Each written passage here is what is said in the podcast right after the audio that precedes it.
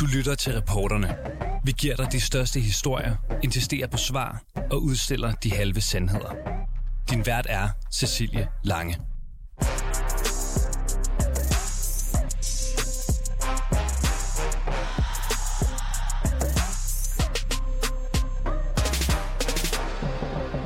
Den 11. marts 2020 kommer til at gå over i historien, fordi Danmark fra den ene dag til den anden blev lukket ned på grund af den smitsomme og dødelige coronavirus. Nu skal vi stå sammen ved at holde afstand. Det har været følelsesladet for dem, og undskyld. Det er det også for mig. Vi har som øh, myndigheder, øh, borgere og som land øh, lige nu en opgave, der er vigtigere end alle andre. Og det er vores klare overbevisning, at vi hellere skal handle i dag, end at fortryde i morgen. Der er ingen grund til at hamstre hverken rugbrød eller toiletpapir. Heller ikke i morgen. Men for en særlig lille gruppe af udvalgte danskere, så betød virusen også, at de skulle gå fra at være ukendte, kittelklædte, brillebærende forskere og professorer, til pludselig at blive kendte mediepersoner, hvis vejledninger og vurderinger blev afgørende for danskernes liv og død. For Jens Lundgren, professor i infektionsmedicin, der begyndte det hele en søndag i slutningen af april 2020, hvor han stod i sin garage, og statsministeren pludselig ringede til ham og sagde, at hun havde brug for hans hjælp. Et opkald, som Lundgren havde stor respekt for, for det er vigtigt, at man midt i en pandemi rådfører sig med landets klogeste hjerner på området.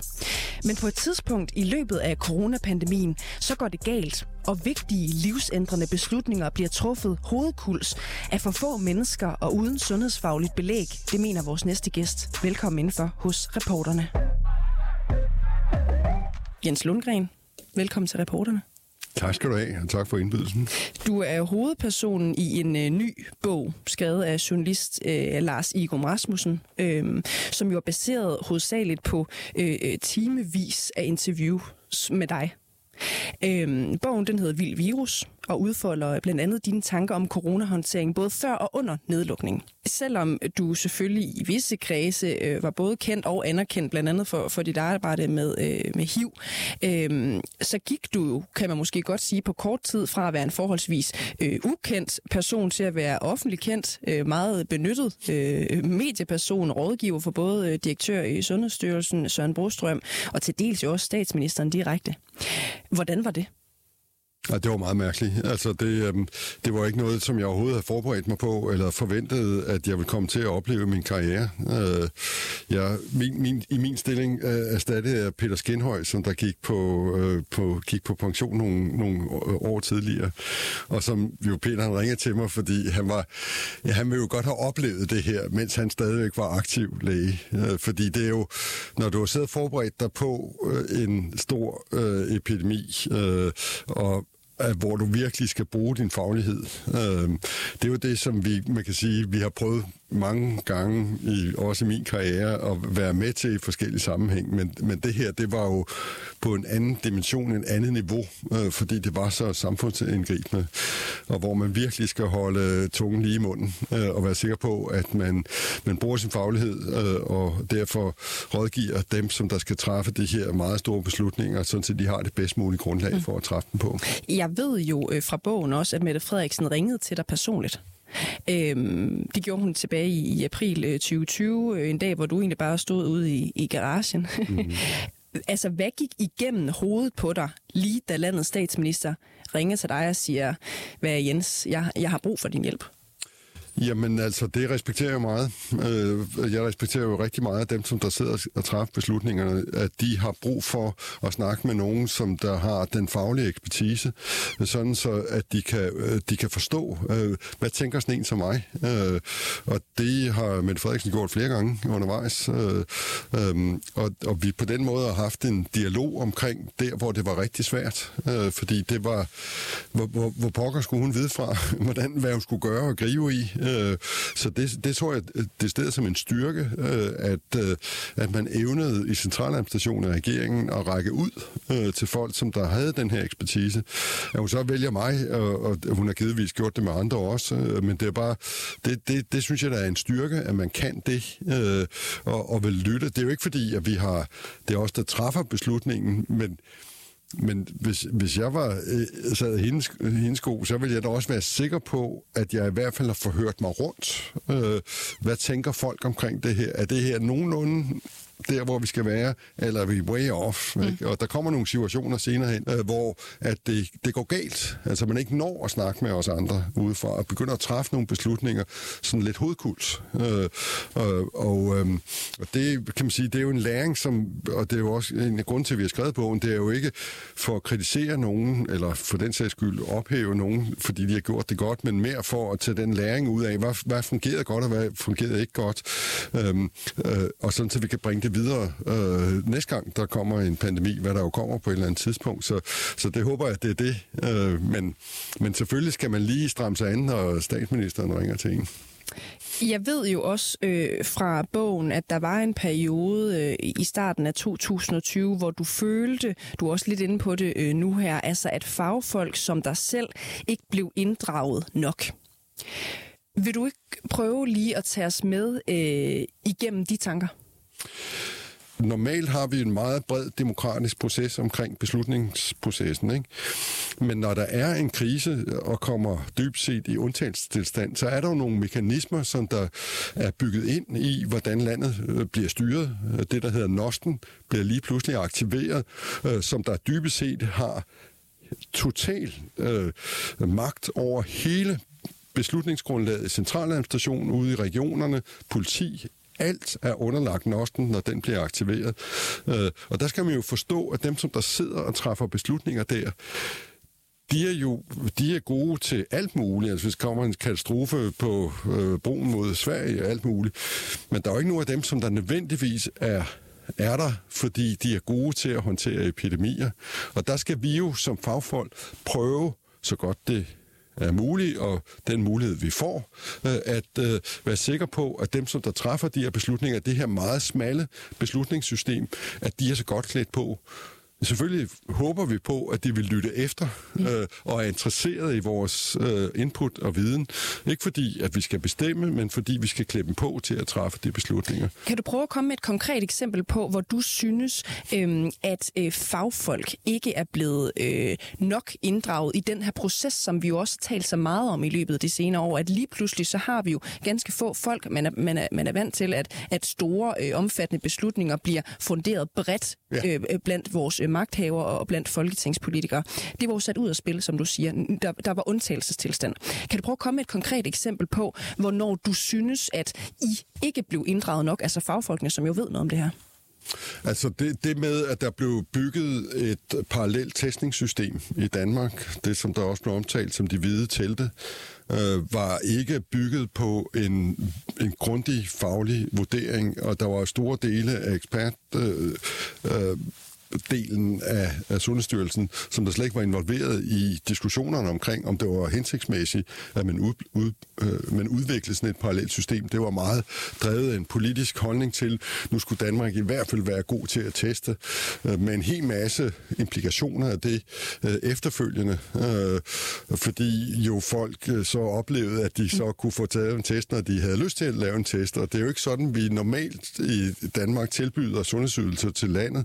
Sport borgere. Ikke fordi, at vi ikke vil give landets borgere den bedste behandling, men fordi, at der er en eller anden form for gatekeeper-funktion. Den blev ophævet der. Øh, det, det, det var ikke nogen nødvendigvis hensigtsmæssig måde at gøre det på. Ikke fordi vi har, vi har brug for test, men, mm. men hvor mange havde vi brug for, at 10 procent af befolkningen blev testet hver dag? Næppe. Andre eksempler, hvis du spørger om det, altså det, som der har været debatteret meget for nylig, øh, den beslutning, der blev taget i november 2020 omkring minkene, øh, gik det lige hurtigt nok? Var der ikke, øh, ville det ikke med, med fordel have været sådan, så at de, den bekymring, den præmis, der var for beslutningen, at den lige blev gennemgået af nogle uafhængige, før man faktisk øh, uh, træffede nogle politiske beslutninger af et meget, meget stort omfang. Bare for at give to eksempler. Lad os vende tilbage til minkene. Det vil jeg meget gerne bruge mere øh, tid på. Det tror jeg også, vores lyttere er interesseret i, at vi dykker mere øh, ned i. Og så lad os lige blive ved, ved, ved den her testcenter, eller de hvide telte, øh, snakken et eller andet sted. Øhm, som jeg forstår dig, så virker det som om, at du faktisk synes, at vi måske har overtestet, for de om, hvornår man vil testes, øh, pludselig lå hos den enkelte borger. Ja, så der, der er to ting omkring uh, testning. Uh, vi, er, altså, vi bruger testning rigtig meget ved HIV og smitsom leverbetændelse og sådan noget. Og vi ved, at hvis man demokratiserer en test, hvad der jo var tilfældet her, alle kunne få den på det tidspunkt, hvor de lystede, uanset hvad pokker, hvor, hvor ofte de var blevet testet tidligere. Du kunne gå ind og blive testet fire gange på en dag, på den sags skyld. Mm. Der, der sker der det, øh, at, at den del af befolkningen, der er mest bekymret, de vil modtage den test hyppigst. Det er det, vi på godt dansk kalder the worried well, øh, som der vil søge... Jeg, det, jeg tror, det er mig. Jeg kan da huske, at på et tidspunkt ja. har, har jeg været inde og blive uh, testet øh, to, hvis ikke, hvis ikke tre gange faktisk på et tidspunkt. Ja. Fordi jeg var så bange for, om jeg ville komme til at smitte mine forældre op til jul, at jeg både fik en, øh, hvad, hvad, nu kan jeg ikke engang huske, det hedder, PCR-test ikke? Og, og, og to lyntest. Ja. Og der kan du selv se, så det er et meget godt eksempel på det. Øh, og, og det betyder jo, at øh, prisen per test er et eller andet øh, antal kroner, øh, 200-300 kroner per test. Ikke? Øhm, og det vil sige, at hvis du lige pludselig så ganger det op med antallet af personer, som der bliver testet, så har du lige pludselig en stor økonomi. Men måske endnu vigtigere for epidemihåndteringen, hvis det kun er dem, der er mest bekymrede, der lader sig teste, så er det jo ikke nødvendigvis der, hvor problemet er størst. Så hvis du gør det på den måde, mm. så skal du være klar over, at du du faktisk kan åbne flanker i samfundet, som der ikke tager imod det her tilbud, er ikke bekymret, ikke synes, at det her det er noget for dem. Og det kan faktisk være der, hvor smitten, smitten er allerstørst. Så her gjorde man noget uhensigtsmæssigt. Hvordan skulle man have gjort det, jamen hvis, det, hvis I havde været inde over? Jamen det tror jeg mest, at vi skal tilbage til basics. Altså, læger uh, laver test, fordi man uh, uh, laver en test for, at det har en eller anden form for konsekvens. Øh, hvis testen er positiv, gør jeg sådan og sådan, og hvis den er negativ, så gør jeg sådan og sådan. Og det princip er rigtig, rigtig godt at holde fast på. Øh, så i de situationer, hvor at øh, testen har en konsekvens, enkelt for, enten for den enkelte eller for lægen, i at man gør noget, der er afhængig af testens resultat, øh, at så Øh, hvis man holder fast på det princip, og det er faktisk et princip, vi bruger helt generelt, det er infektionsmedicin, så vil du ikke have testet 500.000 om dagen. Det vil du bare ikke. Øh, du vil have testet et eller andet antal. Og det, som der, man kan sige, der er lidt frustrerende her på bagtæppet, det er, at vi testede rigtig meget, men hvis vi så undervejs i den proces, så lærer der os, at okay, det her, det var måske ikke så hensigtsmæssigt, nu gør vi det her, altså, så man blev bedre og bedre til at teste over tid. Ikke? Altså sådan, så vi blev mere og mere målrettet, mere og mere øh, rationelle i vores testningsindsats. Så har det jo været en, en positiv ting, og det har så været dyrt, men trods alt, man, man har fået en læring ud af det. Mm. Og det er faktisk det, som jeg synes, at jeg i hvert fald ikke helt kan se. Hvad er læringen? Hvad er det, vi skal gøre næste gang, vi står i en pandemi? Hvad har vi lært af de her to år og de her mange milliarder kroner, som der gør, at vi står bedre rustet? Skal vi gøre det samme en gang til? Forstår du, hvad jeg mener? Ja. Øh, eller skal vi, skal vi have en, en anden måde at tilgå det her på? Og hvordan kan det være, at vi gjorde det på den måde, og svenskerne og nordmændene og, og tyskerne og englænderne, de gjorde på en anden måde? Ikke? Og, og, og noget, som jeg synes, jeg jo også bider mærke i, det er jo i hvert fald, hvis man hører det selvfølgelig klart fra Mette Frederiksen øh, selv og den øvrige regering, så lyder det jo som om, at vores corona-håndtering nærmest har været fejlfri. Men det du siger, det er, at måden at teste på, Synes du ikke, at vi er blevet klogere på, hvordan vi gør det øh, bedre næste gang? Fordi der kommer formentlig øh, en ny pandemi på et eller andet tidspunkt. Jamen, det, der, der, det, det, er ikke, det er ikke et spørgsmål. Det er et spørgsmål om tid øh, og hvilken type. Og så vil jeg godt sige, altså, jeg skal jo passe på, jeg har ikke lyst til at gå ind i valgkampen, og jeg har sådan set ikke behov for at kritisere nogen. Og man skal også, der er jo altid, hvordan folk de formulerer sig. Mm-hmm. Når det er gået godt, så er det jo faktuelt rigtigt, hvor man sammenligner sig med andre lande. Altså, det, vi har klaret det bedre i Danmark øh, øh, end i mange andre lande, så det er jo faktuelt korrekt. Øh, så det jeg siger her, øh, det er, øh, det er ikke at sådan helt grundlæggende, det er, det er jo fuldstændig håbløst den måde, det blev håndteret på. Det, det prøver i bogen at prøve at slå ned på nogle ting, hvor jeg siger, det her, det kunne have været gjort mere hensigtsmæssigt. Øh, og, eller det her, der, hvor meget vi egentlig lært af det, for netop at skabe den læring. Det er sådan set det, der er mit formål. Det er sådan set ikke mit formål at kritisere den ene parti eller den ene regering for, at de har gjort det godt eller skidt. Det er sådan set mm. ikke mit ærne. Og noget af det, øh, der jo er kommet frem, og som også beskrives øh, i bogen, det er jo blandt andet, at departementchef i statsministeriet, Barbara Bertelsen, øh, det, det kan vi også huske øh, fra forskellige øh, debatter og, og måden, man håndterede det på, øh, da de gik ellers øh, hurtigst øh, for sig. Ikke? Øh, det var, hun tog coronatruslen meget, meget alvorligt. Øh, også i starten af 2020. Synes du, at øh, hun havde ret i den øh, bekymring? Altså, hun havde jo ret. Altså, jeg har snakket med Barbara Berlsen, men nu ikke om det her øh, specifikt, øh, så, så jeg har det ikke for første hånd, øh, den øh, information. Øh, men det er jo det, der har været, været lagt, fremlagt, øh, bare for at kvalificere det, mm-hmm. øh, hvor meget ental kender til. Men, men altså, det, det, jeg tror, der var, der var enighed i Danmark blandt fagfælder i, at det at man skulle gøre noget radikalt der i begyndelsen af marts måned 2020, at det var nødvendigt. Man kan diskutere igen, hvor omfangsrigt var det nødvendigt at sende børnene hjem? Var det, altså, øh, altså hvor omfangsrigt man skulle lave den nedlukning? Hvad mener du selv?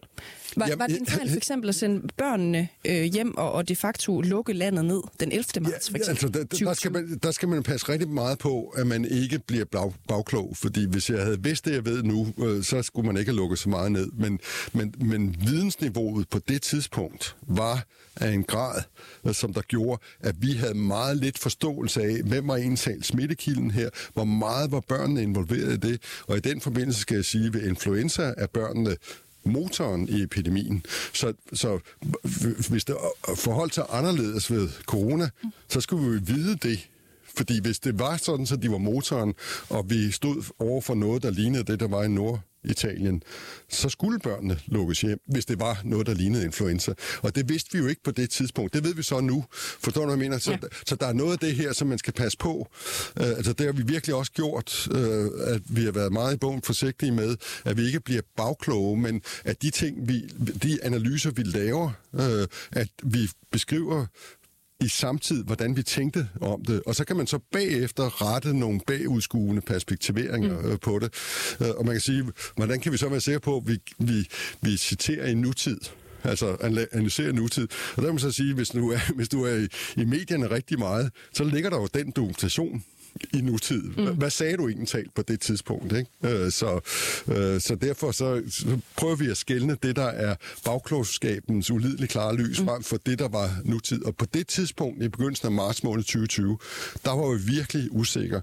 Vi kunne se, at Sverige øh, tillagde en anden strategi end Danmark, en meget mere løs strategi, og de havde også et meget større problem øh, under den første bølge, end vi havde. Mm.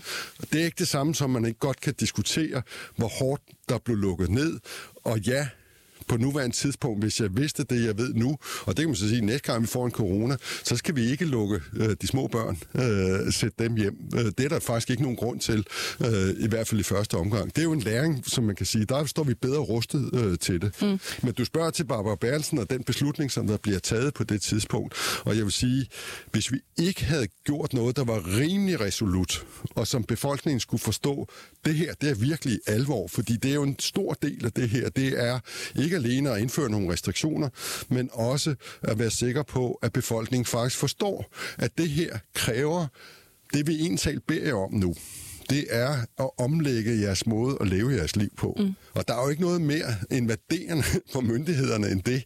Vel? Og du kan lave nok så mange restriktioner, men folk ikke forstår, at det her, nu skal jeg begynde at tænke på, hvem jeg er fysisk sammen med. Ikke? Fordi jeg kan komme til at smitte dem, de kan komme til at smitte mig. Ikke? Det er jo ikke noget, man normalt tænker på, hvis du tænker tilbage på tiden før marts 2020.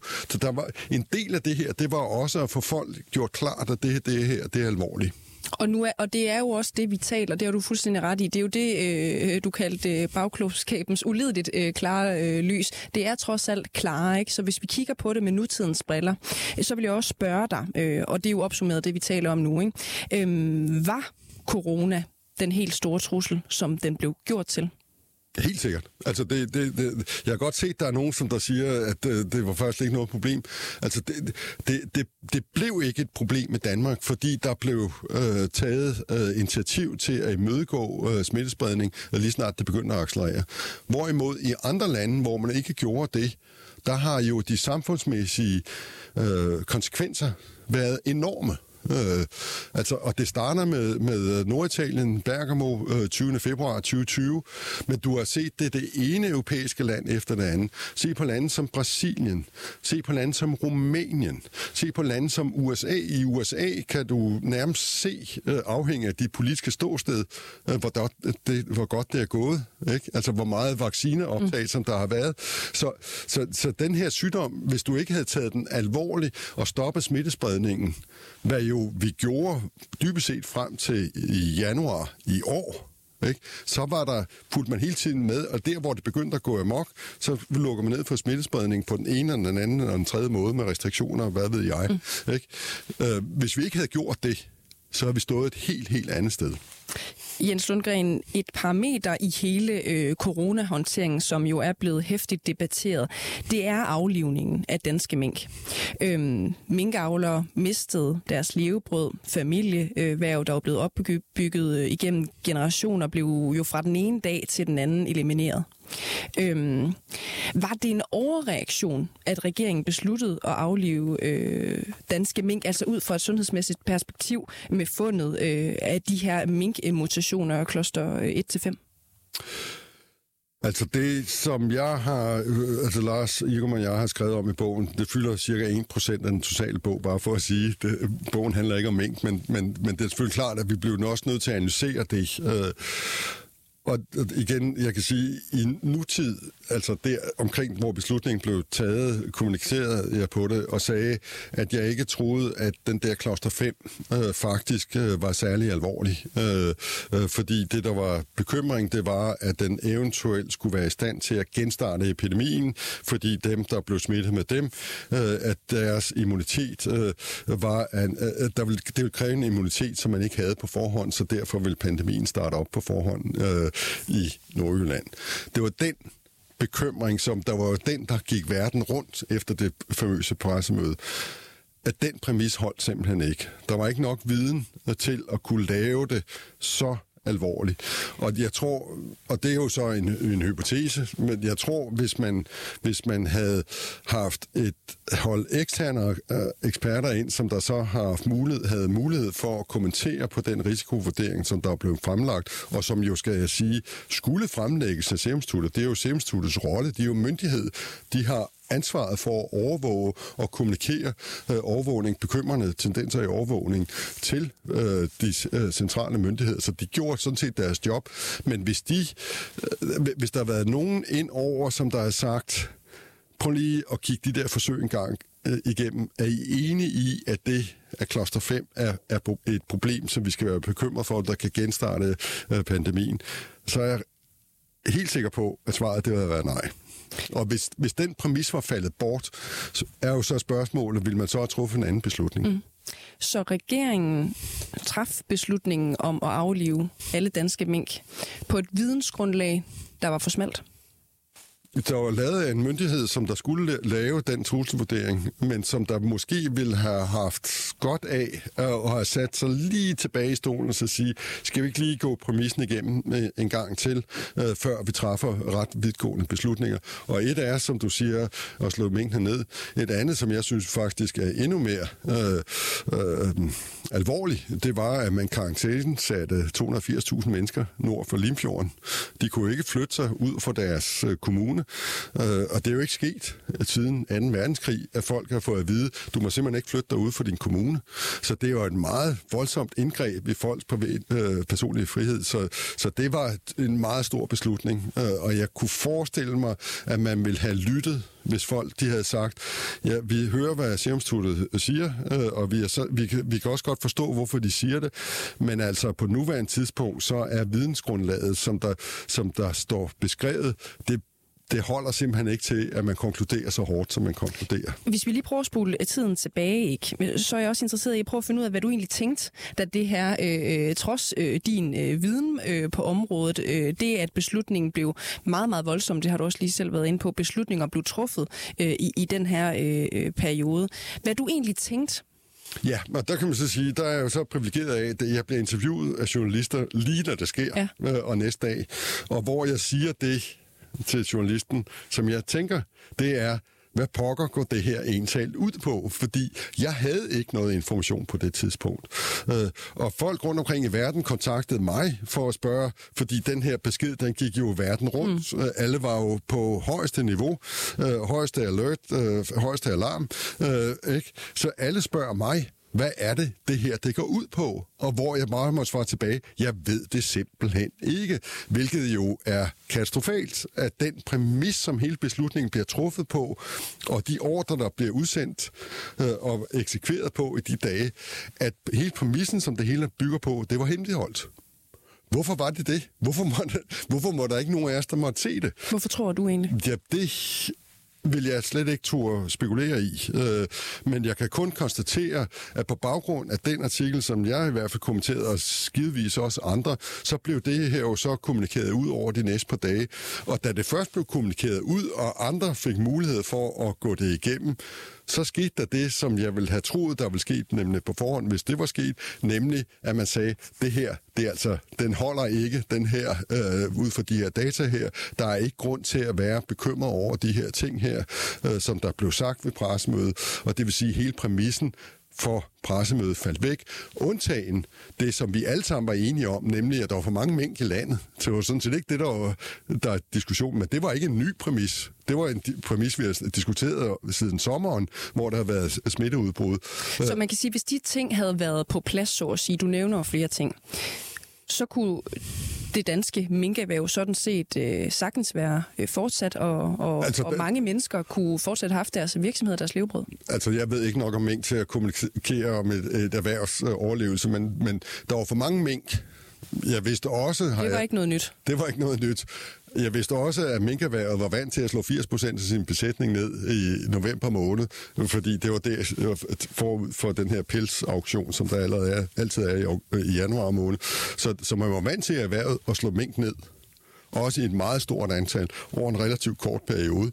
Øhm, så det kunne være sket. Mm helt sådan... Altså, men det er bare for at forsøge at blive... Men det er bare... Det, det er bare ja, undskyld. Ja, men det, er, det er bare for at blive klogere på, at hvis de her... Du, du nævner en række ting, som uh, du, du undrer over, hvorfor det her har været uh, hemmeligt.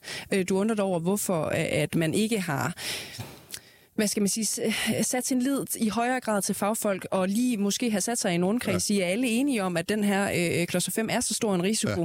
Der er du 100% overbevist om, at det havde været et rungende nej.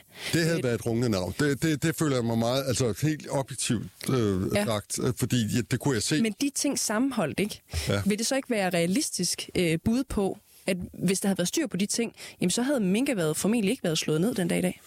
Altså det, som der, jeg kunne, altså det, det har vi jo lært også bagefter. Det, der havde været øh, spørgsmålet, det var, at det, det, det kalder avlstyr. Hvordan skulle man have håndteret dem? Fordi mm. man kunne ikke sætte en ny øh, avl i gang. Øh, hvordan skulle man så håndtere dem? Og, og, som sagt, jeg ved ikke nok om dyr til rigtig uh, substantielt ud til, men jeg ved jo, at der er over 20 millioner grise, der også kan blive smittet med coronavirus, mm. som vi jo har i landet i de her kimfri stalle. Så hvis man virkelig ønskede at få erhvervet til at overleve, så har man selvfølgelig taget taget de mink, øh, avlsmink og puttet dem ind i et tilsvarende stand, tænker jeg. Øh, øh, men altså, det må andre, som der er mere ekspert i det, øh, ekspertise i det, men det ville i hvert fald være en mulighed, man kunne have haft, i og med, at vi som sagt har andre avlstyr, øh, som vi har i, øh, i stalle, øh, i også i rigtig stor omfang, faktisk i et større omfang, altså grisebestanden i Danmark, ikke, er over 20 millioner. Jeg ved jo, at øh, du også sendte en besked til Kåre Mølbak, øh, altså fra Statens Serum Institut ja. i, i, ja. i, i lige dagen efter. Ja. Hvad spurgte du om? Øh, ja, men det var mest, øh, jeg tror faktisk, det var den anden vej rundt, øh, at øh, jeg snakkede med en journalist, der blev så lavet en artikel om, og så får jeg en kontakt fra Serum Instituttet øh, om, at om jeg lige vil se data, og hvor jeg så modtager data fra dem, og hvor jeg så svarer tilbage, at jeg, øh, tak for det fremsendte og så videre, men det ser da ikke så bekymrende ud, og, og i øvrigt ville det være rigtig fint, hvis I offentliggjorde øh, de her resultater. Øh, så det var mest den vej rundt, at jeg prøvede... Hvad sagde han så? Øh, jamen, det kan man så sige, så sker der jo nogle ting efter nogle dage, øh, hvor, det, hvor det sker. Ikke? Øh, men det var jo så på et tidspunkt i den der famøse weekend efter ordren blev givet om onsdagen, hvor jo altså alt kogt, ikke? Altså, det var jo total kaos på det tidspunkt, mm. hvis man tænker tilbage. Men havde du fornemmelsen af, at Kåre Mølbak sagde, hov for Søren, øh, det, det kan du da godt have ret i? Eller... Det, det skal jeg ikke. Øh, jeg vil ikke spekulere på Kåre. Ja. Jeg kender jo Kåre som en virkelig, virkelig dygtig mm. øh, og, og meget grundig og, og, og, og omhyggelig øh, ekspert. Øh, øh, så, men altså, hvad han har, hvordan han har håndteret, han har været under et gevaldigt pres, det, det, det tror jeg roligt, jeg kan jeg forestille mig, han har været. Øh, men der har været mange mennesker involveret i den her sag på det tidspunkt, fordi der var givet de her ordre her, og det her, det rullede jo. Altså også den eksterne kritik, den rullede jo også på det tidspunkt, og den er helt sikker på, at der er nogen, der har samlet op og prøvet at vurdere, hvad, hvad gør man egentlig ved det her. Øh, og jeg tror, jeg, altså i den forbindelse, altså bare lige for at gøre det klart, at som jeg forstår det, Serum er som myndighed ansvarlig for at informere øh, de centrale myndigheder, hvis de ser et bekymrende signal. Og derefter er det jo det centrale myndigheder, altså mm. ministerier og regering og andre folkevalgte, som der har ansvaret for at eksekvere på, hvad der så skal ske. Øh, og de tager jo så som præmis for den beslutning får de så informationer fra de her forskellige myndigheder, og så træffer de så øh, beslutninger, og så bliver beslutningerne jo deres ansvar. Jens Lundgren, tusind tak for din tid. Velkommen. Tak for invitationen. Du har lyttet til reporterne på 24 /7. Hvis du kunne lide programmet, så gå ind og tryk abonner hos din foretrukne podcast-tjeneste, eller lyt med live hver dag mellem 15 og 16 på 24 /7.